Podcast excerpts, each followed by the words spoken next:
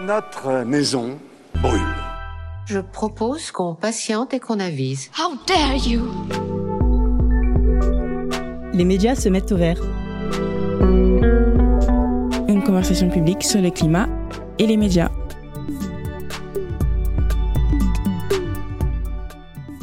Bonjour, c'est Julien Lebotte et aujourd'hui je suis donc avec euh, Juliette Kev de la newsletter Vert. Nous sommes à Ground Control à Paris dans le cadre du festival de l'infolettre.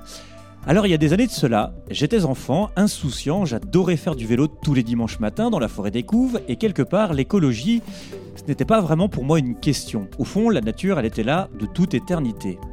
Et puis un jour, mon grand-oncle Pierre m'a abonné à La Hulotte, le journal le plus lu des terriers, une revue créée en 1972 par un instituteur des Ardennes. Eh bien, à l'époque, ce magazine m'a beaucoup interpellé. Pourquoi? D'abord parce qu'au départ, j'ai rien compris. Pourquoi tant insister sur la vie des hirondelles, des taupes ou encore des araignées? Y avait-il péril en la demeure?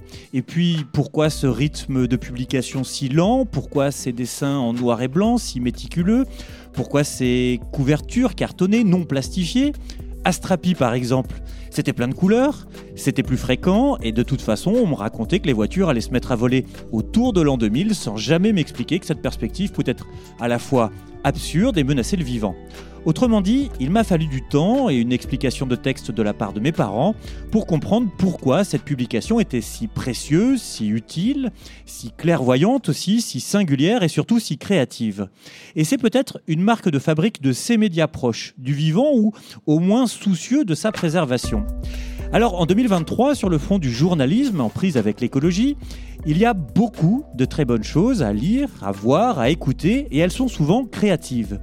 Le biotope de l'information a muté, de nouveaux médias sont apparus, l'un d'entre eux s'appelle Vert, c'est une newsletter qui se développe maintenant très très vite, sans doute parce que son équipe a bien senti ce qui manquait dans l'offre journalistique sur les questions écologiques. Et c'est ce qu'on va essayer donc de comprendre dans cet épisode. De 0 à plus de 20 000 abonnés en deux ans, quelle est la recette de la newsletter Vert? Bienvenue dans Les médias se mettent au vert, un nouveau podcast, mais surtout une conversation publique où l'on discute de la bascule écologique des journalistes et des médias avec des professionnels de l'information, mais aussi des entrepreneurs des médias ou encore des personnalités qui ont décidé de proposer un journalisme à la hauteur de l'urgence écologique.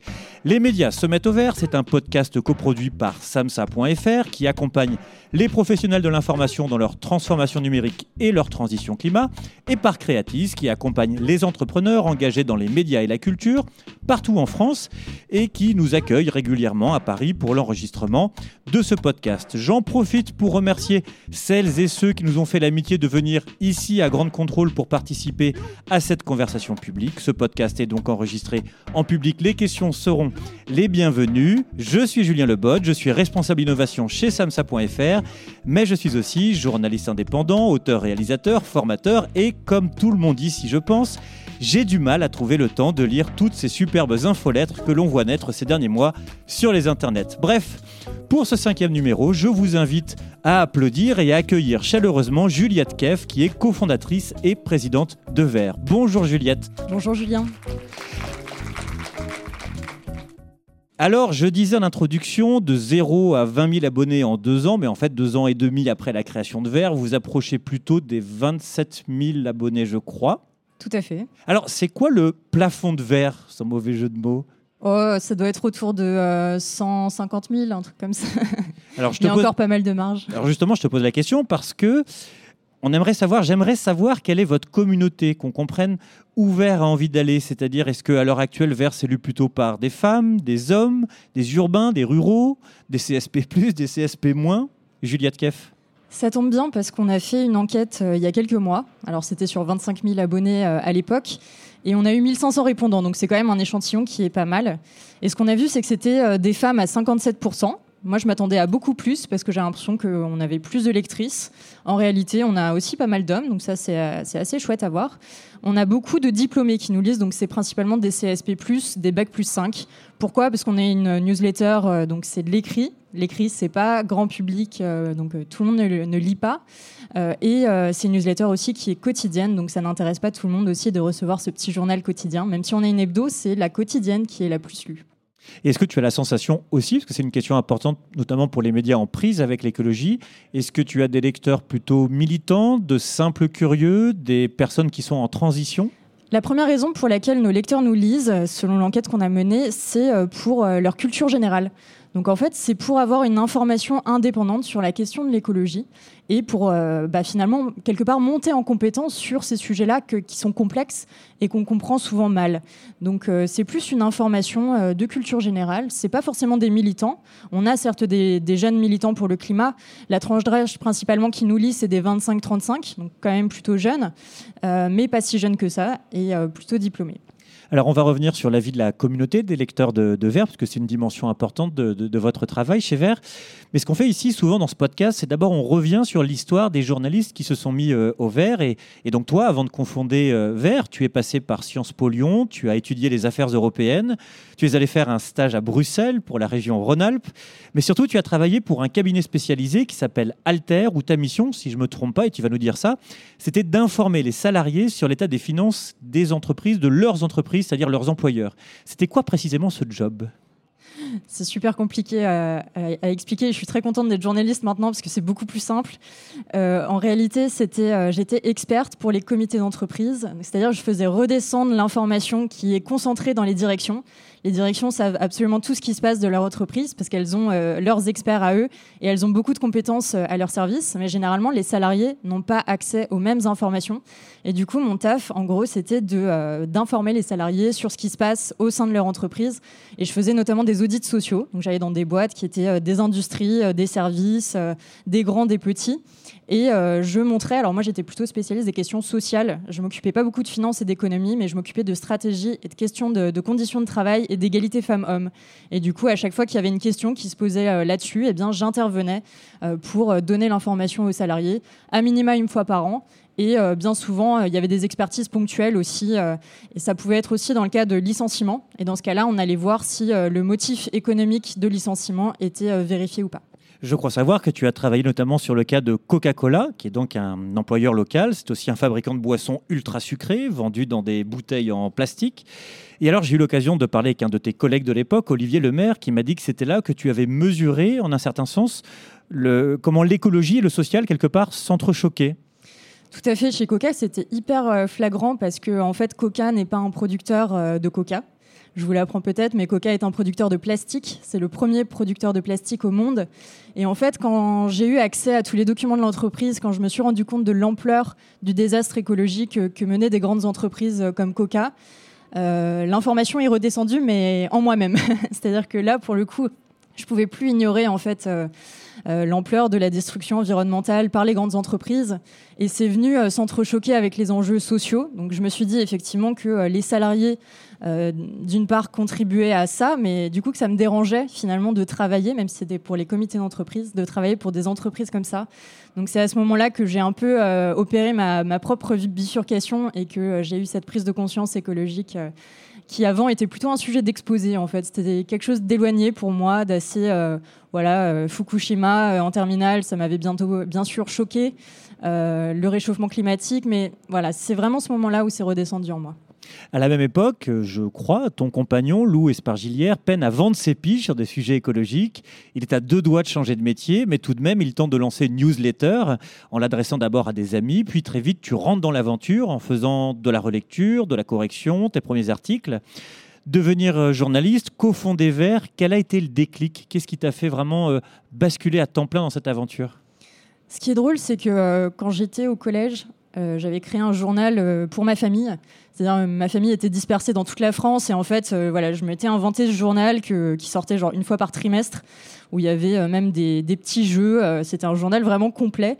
Et du coup, j'étais très fière de marquer rédactrice en chef, Juliette Keff, tout ça. Après, j'ai participé à, l'écriture du journal du lycée. en fait, j'étais toujours passionnée d'écriture. J'ai écrit un nombre de journaux intimes, euh, je pense comme beaucoup d'entre vous, dans mon adolescence qui était délirant. Après, j'ai commencé à écrire des romans. D'ailleurs, j'ai quitté Alter euh, notamment pour écrire un roman. Donc euh, pour moi, l'écriture faisait partie de ma vie. Et je pense que le journalisme, en fait, vu qu'on me disait que c'était difficile, que c'était compliqué, Euh, je, n'ai jamais vraiment envisagé euh, d'être journaliste en tant que professionnel, donc comme carrière. Et pour moi, ça restait plutôt un hobby, l'écriture, euh, jusqu'à ce que j'ai cette prise de conscience écologique et que je me dise, OK, euh, on est quand même pas mal euh, dans la mouise.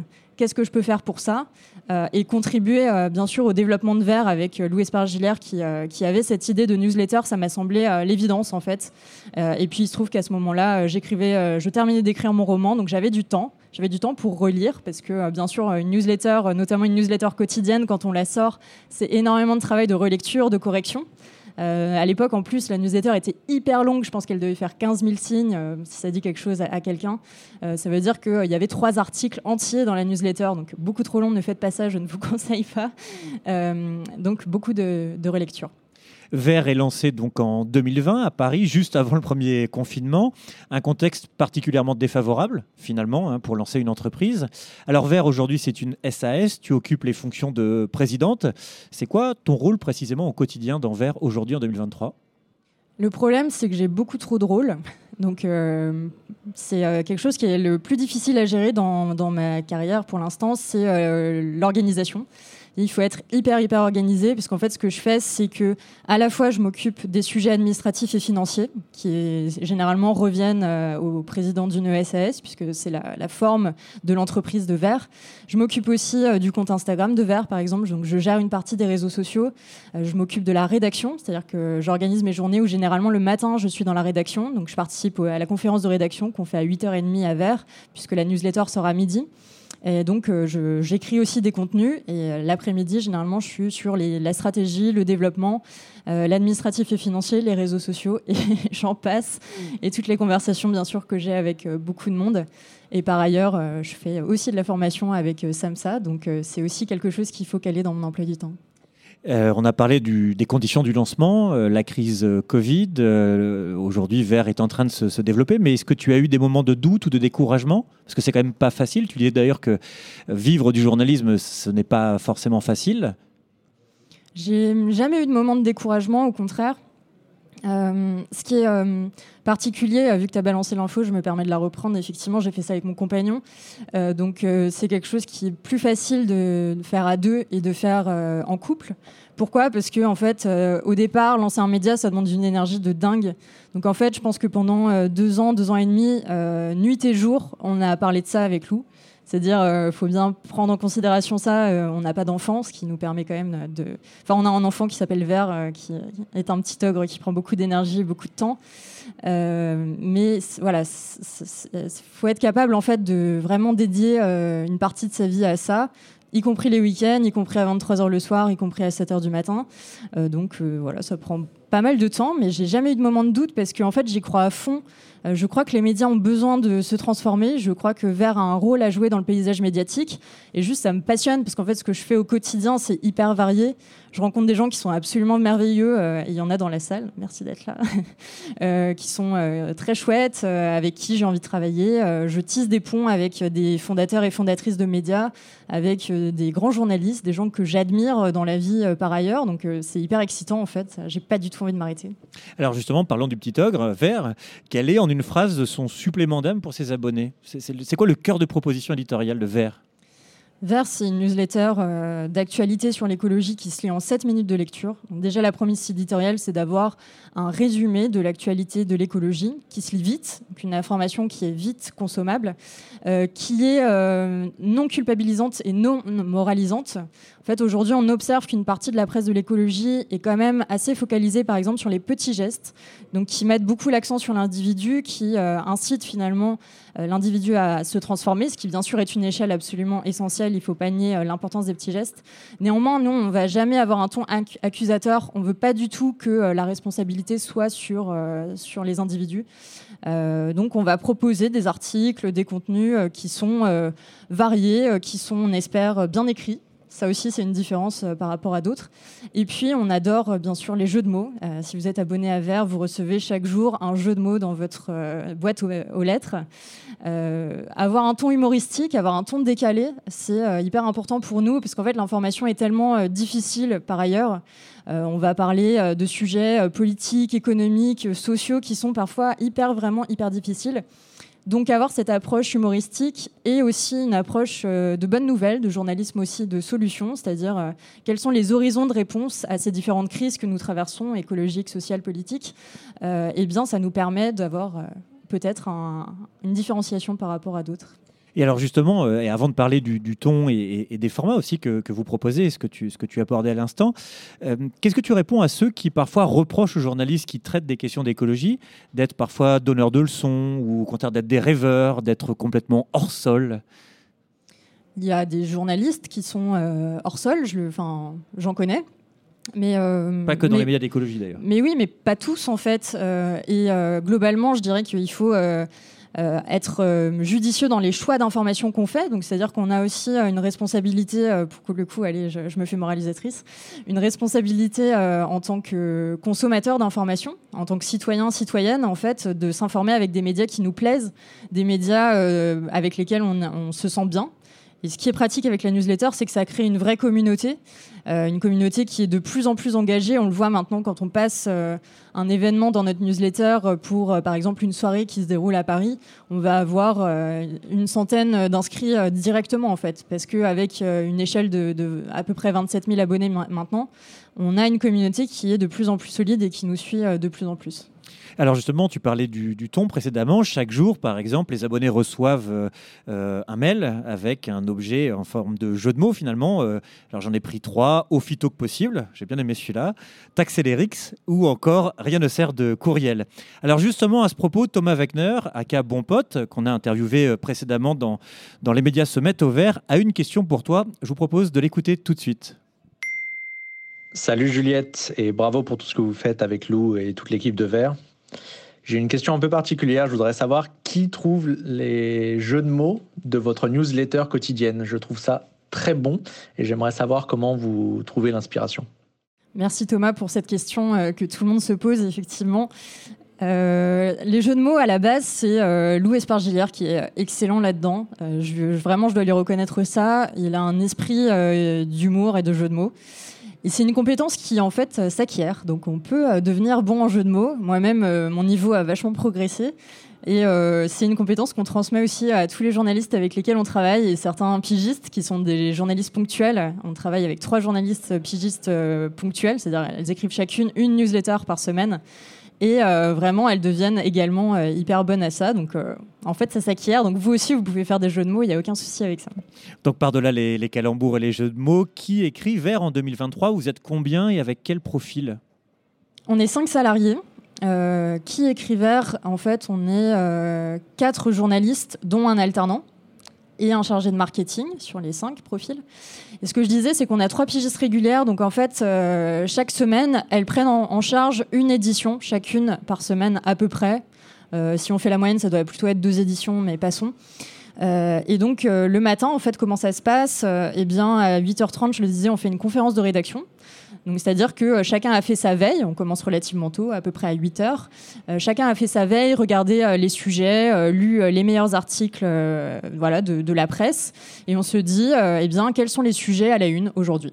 Et on, s'en parle, on débat, et euh, vers 8h45, 9h, on a déterminé la hiérarchie de l'information, c'est-à-dire ce qu'on met à la une, ce qu'on met en bref, ce qu'on met en pas de côté, en bonne nouvelle et en vidéo. Et c'est toujours comme ça qu'on fait. Euh, il y a des articles qui sont bien sûr prêts euh, au frigo, c'est-à-dire qu'ils sont déjà écrits, et on a aussi des piges qu'on prend occasionnellement, qui vont être plutôt des reportages, des sujets de fond creusés et des enquêtes. eh bien, tout ça est construit dans ce, à 8h30. Et euh, à 11h, on édite vers euh, via notre logiciel qui s'appelle Mailchimp et c'est envoyé et reçu à midi. On est hyper rigide avec ça, c'est-à-dire que généralement, on est vraiment ponctuel.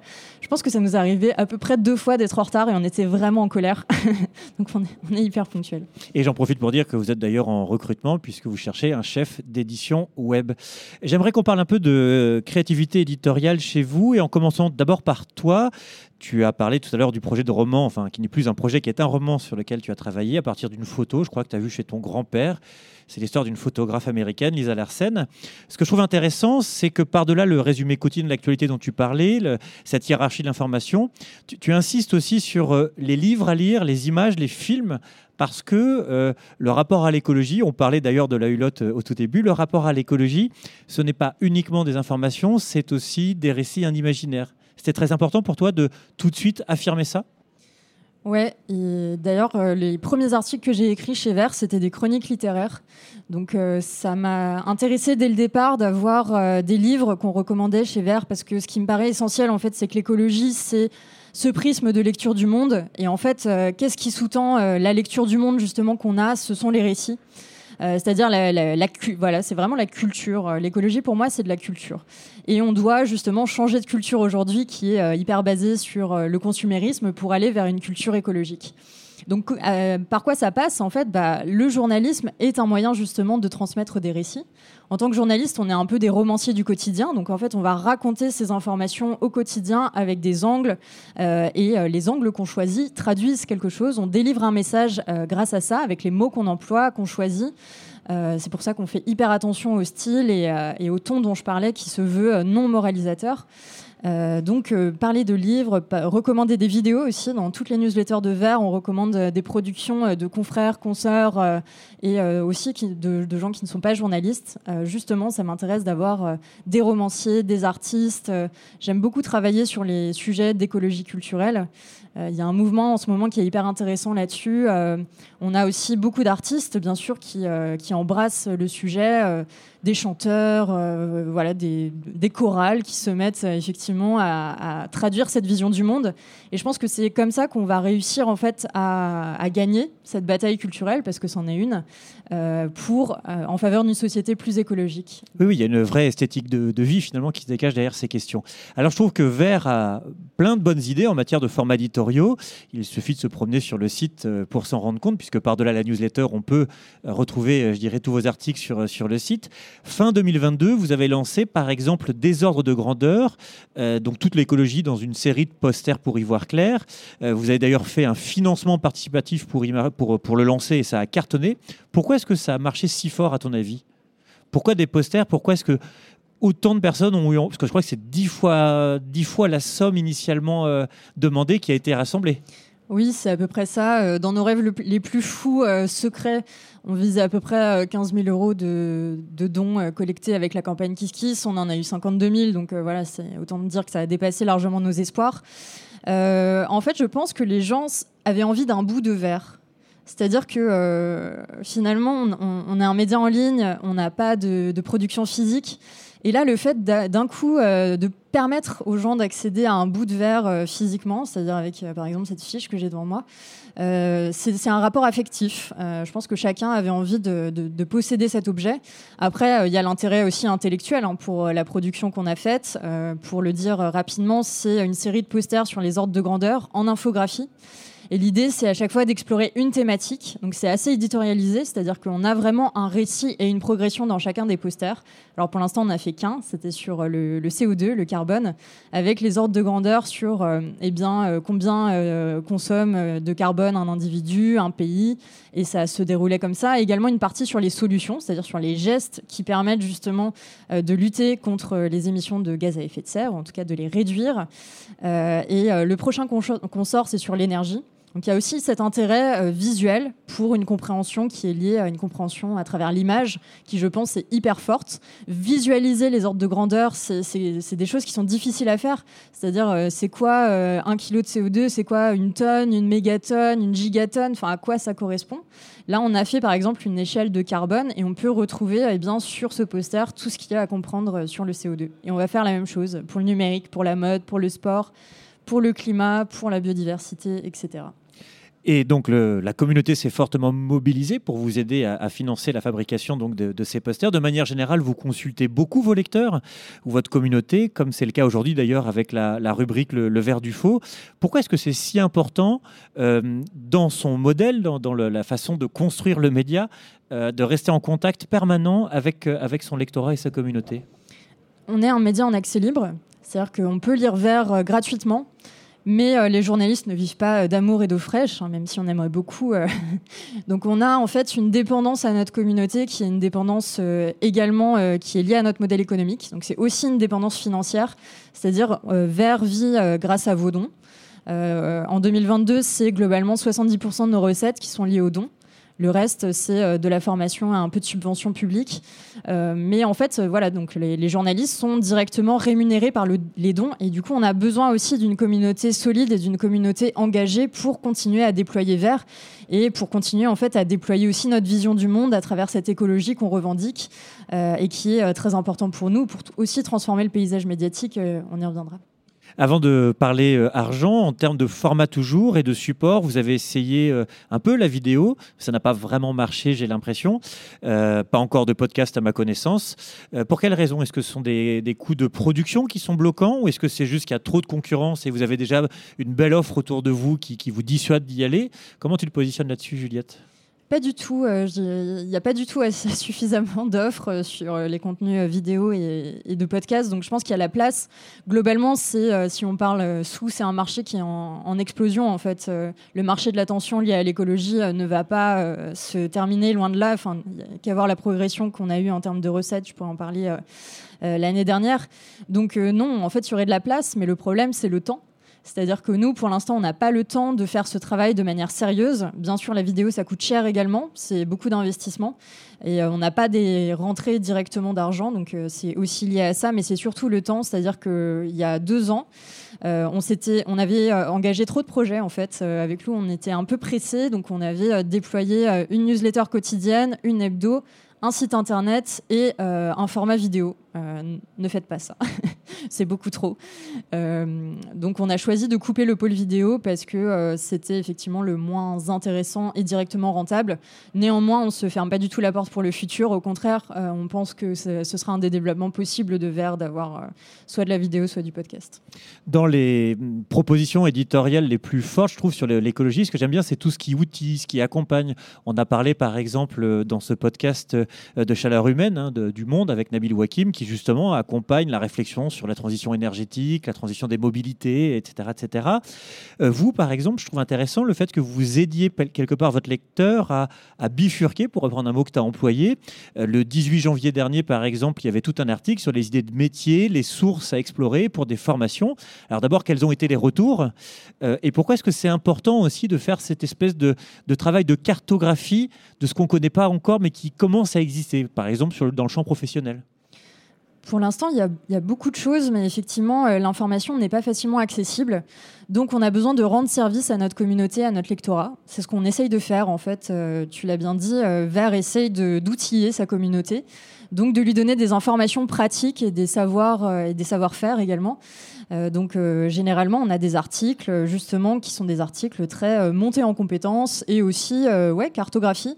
Je me souviens, cet été, par exemple, j'avais fait un- un- une cartographie des festivals engagés et indépendants, donc liés à l'écologie. Et en fait, c'était une carte collaborative. J'ai reçu des centaines de mails de festivals pour me dire, euh, euh, s'il vous plaît, ajoutez mon festival. C'est un, festival indépendant euh, qui est super.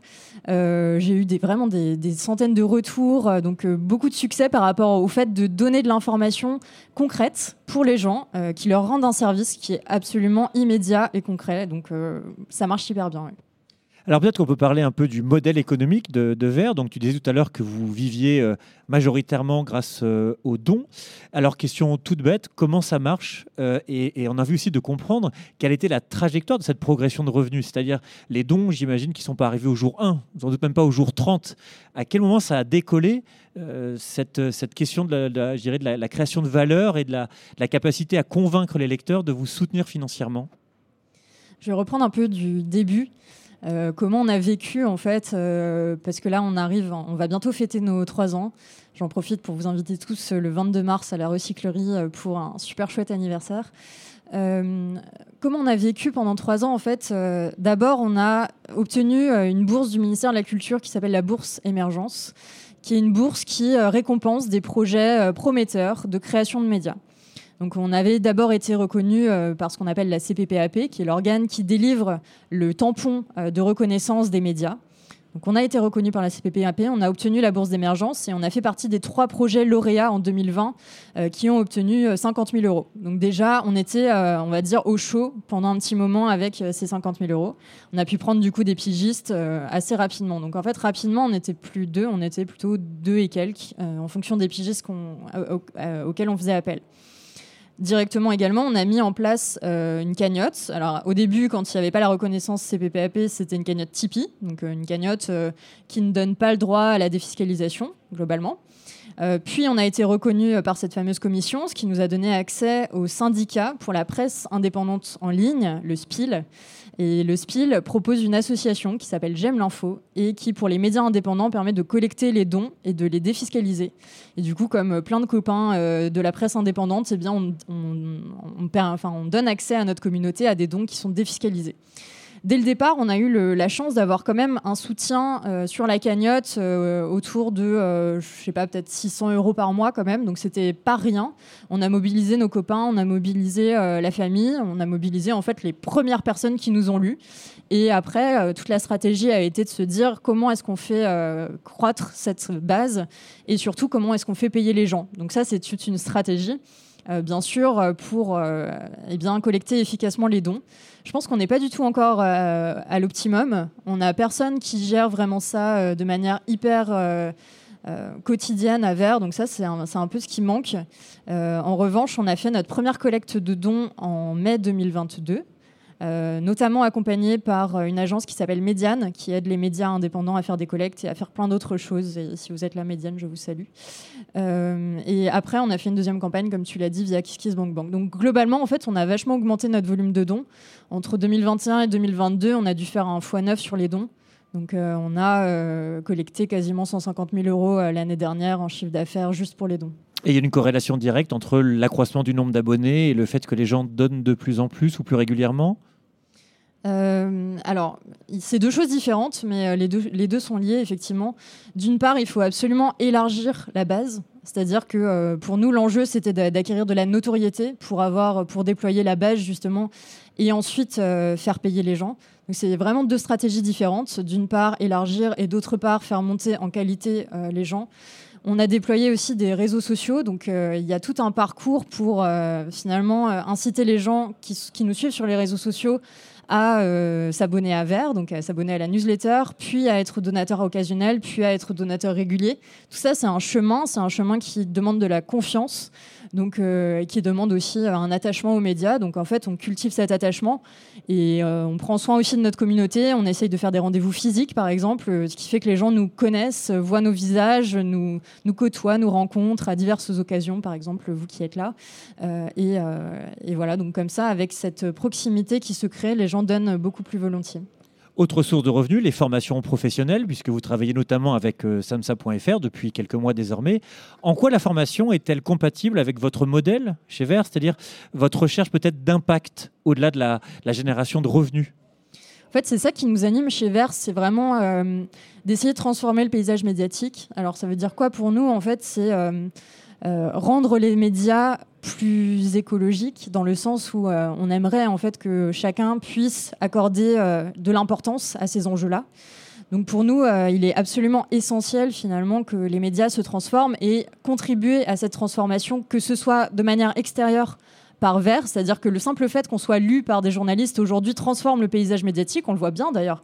Il y a certains termes qu'on emploie qui maintenant sont employés euh, dans, plein de médias différents, donc c'est assez marrant de voir aussi l'influence que ça peut avoir en tant que journaliste et euh, en tant que newsletter d'être lu par des journalistes qui ensuite eh bien, euh, finalement répliquent des idées, des termes, des idées de sujets, ce qu'on fait tous en fait, nous aussi on le fait bien sûr par notre veille. Euh, ça, c'est l'extérieur. Et puis à l'intérieur des médias, alors ça, c'est génial. Quelque chose effectivement qu'on fait avec Samsa depuis quelques mois, euh, c'est de former d'autres médias. Donc on est allé euh, par exemple chez RFI, France 24, Midi Libre. Et là, on va à chaque fois former des petits groupes. Donc on a accès à l'intimité aussi quelque part des journalistes pendant quelques jours. On partage leur quotidien. Ils nous racontent pas mal d'histoires. On voit quels sont les blocages au sein des médias depuis l'intérieur. Et on essaie de leur donner des billes sur eh bien, des questions scientifiques, de climat et également sur des pratiques journalistiques. Il y a un autre type de question aussi qui est très important, c'est la gestion de ce qu'on appelle l'éco-anxiété. Alors je sais que le credo qui est le vôtre, c'est de ne pas verser dans la désespérance, euh, c'est de, penser qu'il peut y avoir de la couleur, de la joie, de, l'esthétique dans, tout ça.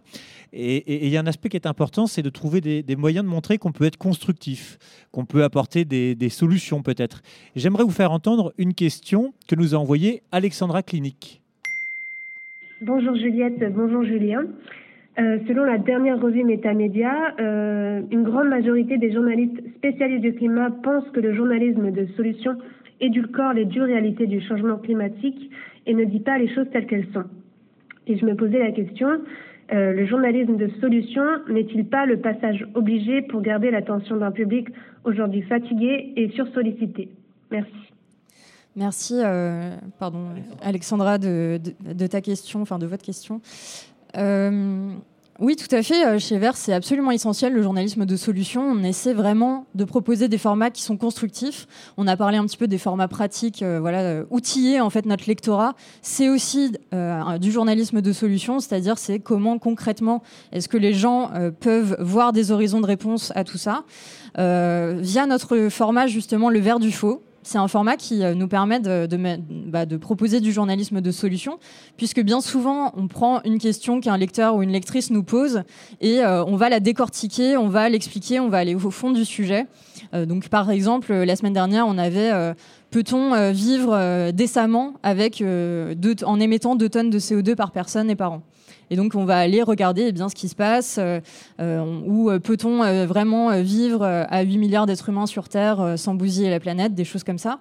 Et on va investiguer, par exemple, moi j'avais fait un sujet sur combien d'arbres faudrait-il planter pour...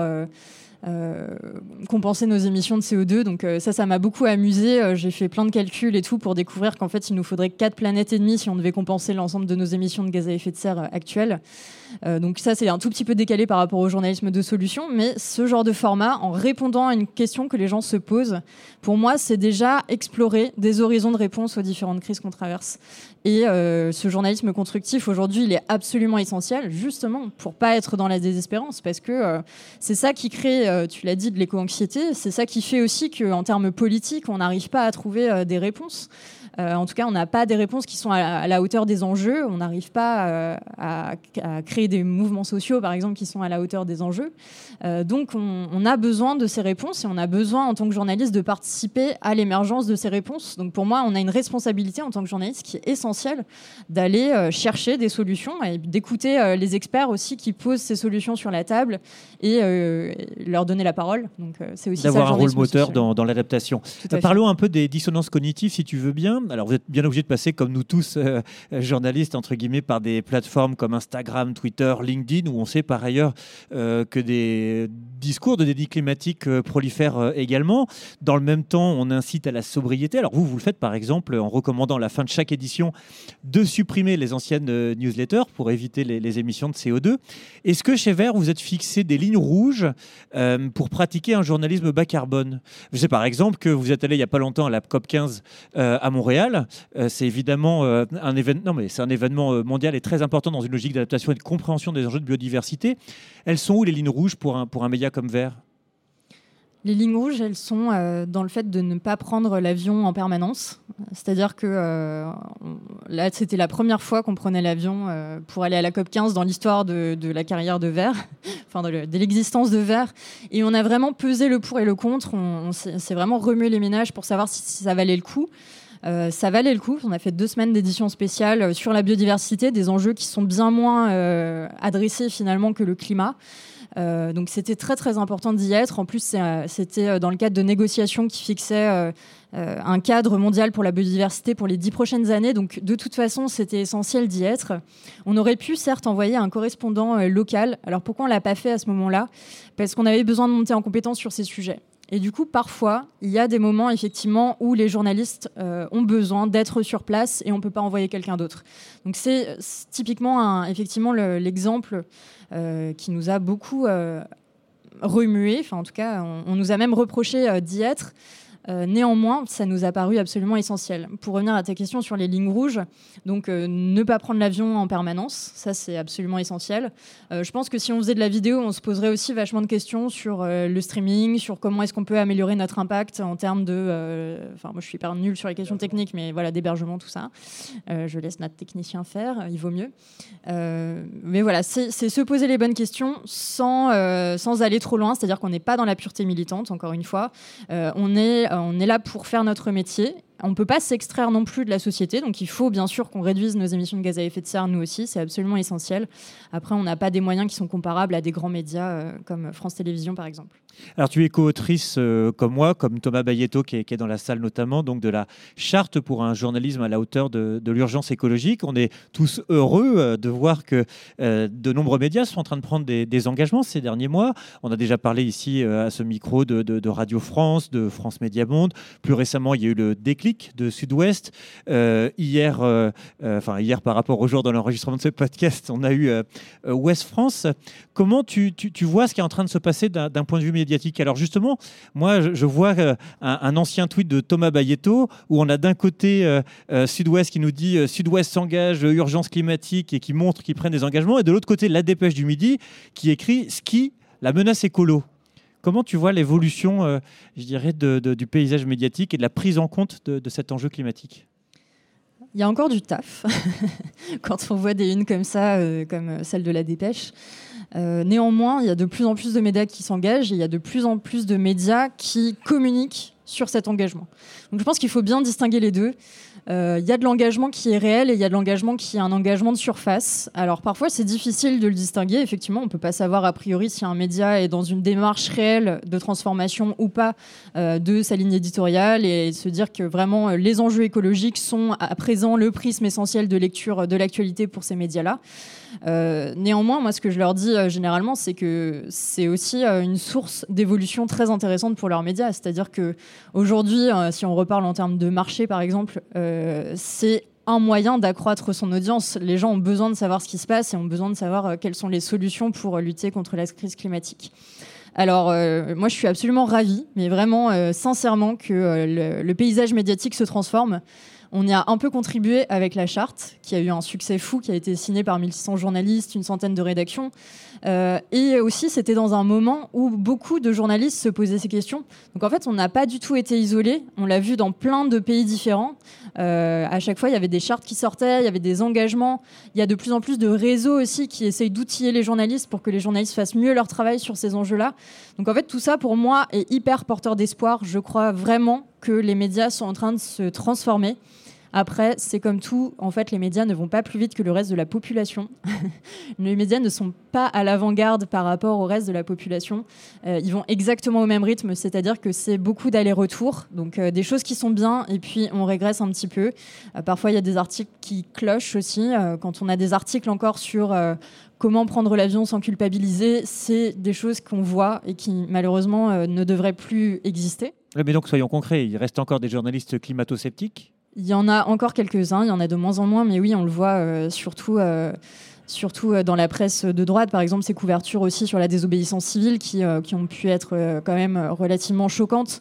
donc il y en a, il y a des climato-sceptiques, mais ça régresse. Alors il y a beaucoup de climato-rassuristes, ce qui remplace un petit peu les climato-sceptiques, malheureusement. néanmoins, je trouve que globalement, ça avance. Que faudrait-il faire maintenant pour aller peut-être plus vite, plus loin, plus fort encore dans la transformation et la revitalisation du débat public sur les questions d'adaptation en fait de nos sociétés à tes yeux? La formation est un enjeu clé, ça on le fait euh, déjà. Euh, il y a de, grands médias qui proposent aujourd'hui des plans de formation pour tous leurs journalistes, y compris euh, des médias qui ne sont pas forcément positionnés sur ces enjeux-là. Donc ça, ça me paraît hyper euh, porteur d'espoir, encore une fois. tous les appels d'offres qui peuvent être passés en ce moment là-dessus, c'est vraiment des choses qui sont très intéressantes. Donc les médias se transforment, mais toujours pas assez vite. Dernière question avant d'ouvrir les, je dirais les réponses euh, et les questions à, la salle. Euh, quelles sont tes, sources d'inspiration? Souvent, dans ce podcast, on interview, on interroge, on essaie de comprendre euh, d'où chacun est allé chercher des bonnes idées. Toi, Juliette Keff, quelles sont tes sources d'inspiration? Quels sont les médias d'écologie qui t'ont vraiment inspiré des bonnes choses? Peut-être les, les, formats que tu es allé piquer ici ou là Juliette? Euh, ce qui m'a inspiré, ce qui m'inspire toujours beaucoup, euh, c'est euh, ce média britannique qui s'appelle Le Guardian, qui aujourd'hui est un des meilleurs. ok, c'est un peu bateau. ok. c'est pour ça que. Julien me juge Voilà. durement. Donc Non, le non, Guardian, mais- qui est un des meilleurs médias sur l'écologie, qui a, qui invente en plus des formats qui sont géniaux, qui est hyper à l'avant-garde sur le journalisme de solutions. Par exemple, ils ont un format qui s'appelle The Upside, qui renverse l'actualité pour trouver des solutions aux problèmes qui sont adressés. C'est génial, j'adore. Euh, J'aime aussi beaucoup de, podcasts. Donc, par exemple, le podcast d'Audrey Boelly, Dernière Limite, je le trouve super parce qu'on explore les limites planétaires avec des experts. Donc, ça, je trouve ça super chouette. Euh, bien sûr, j'aime les copains de Climax qui ont euh, un super fanzine qui, s'ils sont dans la salle, je ne sais pas, un super fanzine sur l'écologie. Euh, Socialterre m'inspire énormément. Alors ça, je dois le dire, j'ai vraiment beaucoup d'admiration pour Socialterre. C'est un magazine euh, qui euh, justement donne de la profondeur au sujet. C'est un, c'est un magazine plus sur le temps long, de la réflexion. Euh, et ça, c'est hyper complémentaire avec ce que nous on fait, qui est dans l'actu chaude généralement. Euh, donc lire euh, Socialterre, en fait, ça, voilà, ça me permet euh, justement d'avoir cette profondeur dans les idées, cette réflexion politique, philosophique. Moi, ce qui m'inspire énormément, en fait, j'adore la philosophie, donc j'adore des auteurs, par exemple, comme Dominique Bourg, qui vont vraiment m'inspirer et aussi m'outiller, moi, pour, pour avoir cette vision, justement, politique. J'aime beaucoup, par exemple, sa, notion de paradigme, qui est que euh, voilà, il y a différents di- paradigmes qui coexistent. Il y en a un qui est euh, dominant, donc aujourd'hui c'est le consumérisme, mais il y en a d'autres qui existent et il y a d'autres alternatives, et du coup il faut nourrir finalement euh, ces autres paradigmes qui sont déjà existants. Donc, si tu avais 20 ans en 2023, quel métier choisirais-tu? Ce serait toujours journaliste? La bonne nouvelle, c'est que j'ai trouvé mon métier. Après pas mal de circonvolutions, euh, je pense que je suis devenue journaliste en étant présidente d'un média, ce qui est quand même euh, un peu bizarre. Euh, mais maintenant, j'adore ce que je fais et non, je, deviendrai journaliste. Et d'ailleurs, je conseille voilà, aux gens qui ont vraiment cette vocation de- d'essayer parce que, en fait, c'est possible. Même si c'est une voie qui est compliquée, c'est possible de le faire. Et ne se voyez pas comme moi, n'ayez pas ce syndrome de la bonne élève qui écoute ce qu'on lui dit et euh, qui finalement ne, ne fait pas ce qu'elle veut. Si tu devais citer un film ou une série ou un livre, tu l'as fait un peu, mais en tout cas une œuvre qui t'a vraiment marqué sur la question écologique? Hum, Dernièrement, c'était. euh, bon, je pense que tout le monde a été hyper marqué par Don't Look Up. Mais pourquoi? Parce qu'il y a cette analyse des médias qui est absolument terrifiante, avec ces journalistes en plateau qui sont euh, froids comme de la glace et qui euh, ne comprennent pas, en fait, ne saisissent pas ce qui se passe.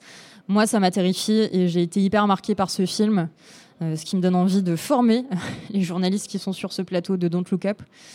Euh, sinon, je suis euh, par ailleurs hyper intéressée par euh, des choses qui n'ont absolument rien à voir, comme euh, euh, des, autrices, beaucoup d'autrices que j'aime euh, j'aime beaucoup lire. euh, Gloria Steinheim, euh, des autrices féministes qui m'incitent aussi à prendre ma place dans la société, à essayer de la transformer. Euh, moi, à la base, je suis quand même quelqu'un de plutôt timide. Et de m'affirmer, de parler, de, euh, ouais, de prendre euh, de l'espace, euh, ça m'aide énormément. Et si tu devais nommer une personnalité pour son rôle dans la prise de conscience écologique Bah, je vais parler de Paloma Moritz parce que j'aime beaucoup ce qu'elle fait et euh, par ailleurs je l'aime beaucoup. Euh, c'est une journaliste, donc la journaliste de Blast, et euh, elle m'a beaucoup inspirée quand elle a interviewé les candidats dans le cadre de la campagne présidentielle où elle a organisé le débat du siècle que aucune chaîne en fait télévisée n'avait souhaité héberger, donc elle a dû faire ça sur YouTube avec l'affaire du siècle. Et euh, sa manière d'interviewer les candidats et de son expertise pour savoir rebond- re- rebondir, pardon, euh, je trouve que c'est quelque chose de très inspirant. Euh, donc je pense à elle. Je ne sais pas s'il y a des questions dans la salle. Je me tourne vers vous. J'ai envie de provoquer le destin. Je suis sûr que Thomas Bayetto, qui est venu nous voir, a une question. Tiens, si tu veux te rapprocher de nous pour qu'on puisse avoir le. Ah, il y a, voilà, il y a un micro. Merci. Alors, euh, je vais poser la première question. Euh, où est-ce que tu vois euh, euh, dans 5 ans, par exemple? J'aimerais qu'on réussisse à avoir atteint euh, une quinzaine de personnes qui travailleraient pour euh, Vert.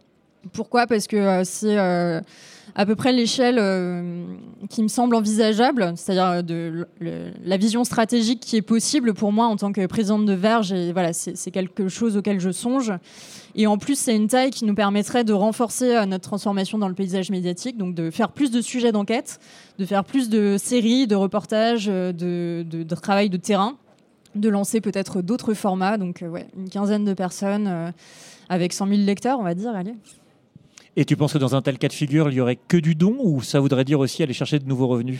Je pense que le don euh, a une très très forte euh, capacité euh, à, financer les médias. Donc je pense qu'il y a vraiment, quand on a un ton comme le nôtre, on est enfin, on s'adresse vraiment au lecteur de manière directe et je sais enfin, sais même pas décrire notre ton, mais voilà, c'est assez direct, assez engageant et très écrit. Euh, je pense que c'est possible. Euh, D'ailleurs, Reporter le fait. hein. Reporter aujourd'hui a 97%, je crois, de ses euh, revenus qui sont euh, issus des dons. Donc c'est carrément possible. Quand on est un média sur l'écologie, c'est difficile de reposer sur les entreprises. En tout cas, pour nous, c'est quelque chose qui ne nous paraît pas cohérent. À part des médias qui nous payent pour des formations, euh, mais sinon ça, ça nous paraît pas logique en fait d'être financé par des entreprises, donc c'est pas des choses qu'on peut facilement faire.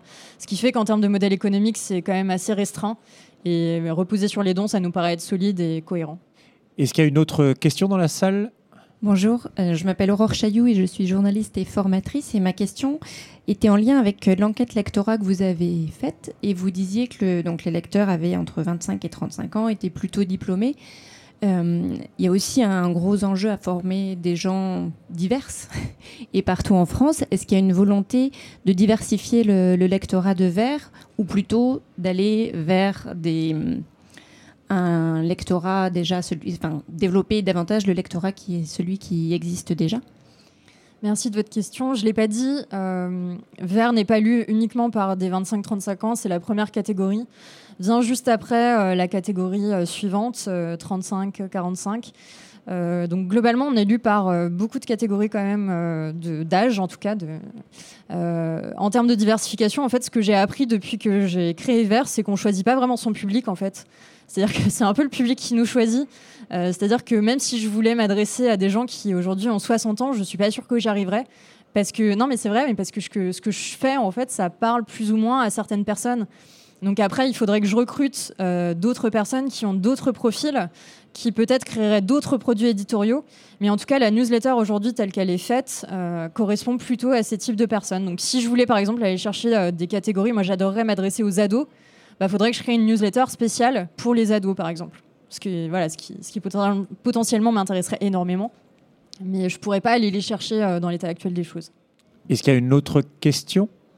Je vais en profiter s'il n'y a pas d'autres questions. Comment vous vous distinguez de reporter C'est marrant, on nous pose souvent cette question. euh. Euh, comment on se distingue de reporter Eh bien, nous, on est une newsletter d'actualité avant tout. Reporter est avant tout un site internet. Déjà, il y a une différence de format qui est une différence fondamentale.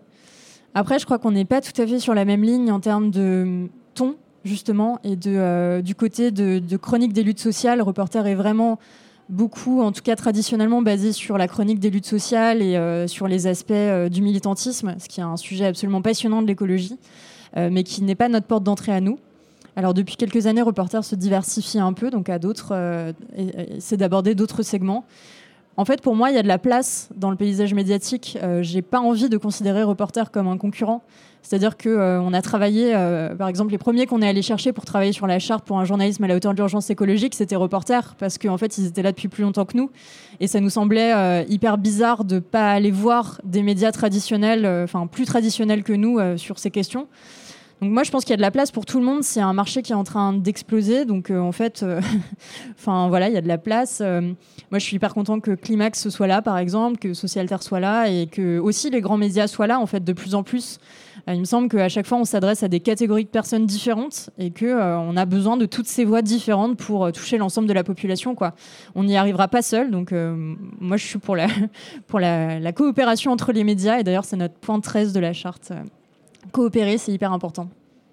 Bonjour et merci pour cette conférence, c'était super intéressant. Je suis Cathy Dogon, je suis journaliste spécialisée en économie aujourd'hui. Vous parlez beaucoup de formation et de culture générale. Est-ce que vous avez vocation à faire plus de vulgarisation scientifique euh, liée à l'actualité ou pas? La vulgarisation, je crois qu'on l'a fait un poil avec euh, les infographies qu'on fait. Euh, en fait, pour moi, vulgariser, c'est euh, réussir à décortiquer des sujets complexes et à les traduire euh, dans des formats qui peuvent être soit des infographies, soit des articles. J'ai le sentiment qu'on le fait un petit peu avec notre rubrique Le pas de côté, où on prend généralement des études scientifiques qu'on décortique et qu'on explique à nos lecteurs. Donc voilà, ça, on le, fait déjà un peu. Après, pourquoi pas imaginer des formats plus de vulgarisation, voilà, qui pourraient être, je ne sais pas, en vidéo par exemple. Ça pourrait être chouette.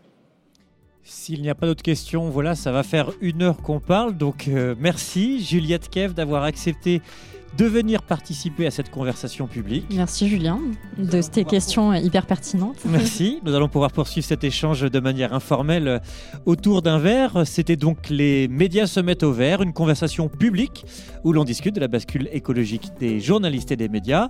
Un podcast coproduit par samsa.fr qui accompagne les professionnels de l'information dans leur transformation numérique et leur transition climat et par Creatis qui accompagne les entrepreneurs engagés dans les médias et la culture partout en France. Si vous avez des questions, des suggestions, n'hésitez pas à nous écrire. Les médias se mettent au vert at samsa.fr. Si vous avez aimé, partagez cet épisode et on se retrouve de toute façon le mois prochain. D'ici là, vous pouvez nous suivre sur les réseaux sociaux de samsa.fr et de Creatis et surtout, aidez-nous à faire connaître ce podcast en mettant par exemple 5 étoiles ou un commentaire sur Apple Podcast. Merci de nous avoir écoutés jusque-là. Merci à Sylvain Pinault qui a réalisé cet épisode. Merci à toute l'équipe de samsa.fr, de Creatis, euh, du Festival de l'Infolette, de Grande Contrôle. Merci au public d'être venu et à bientôt.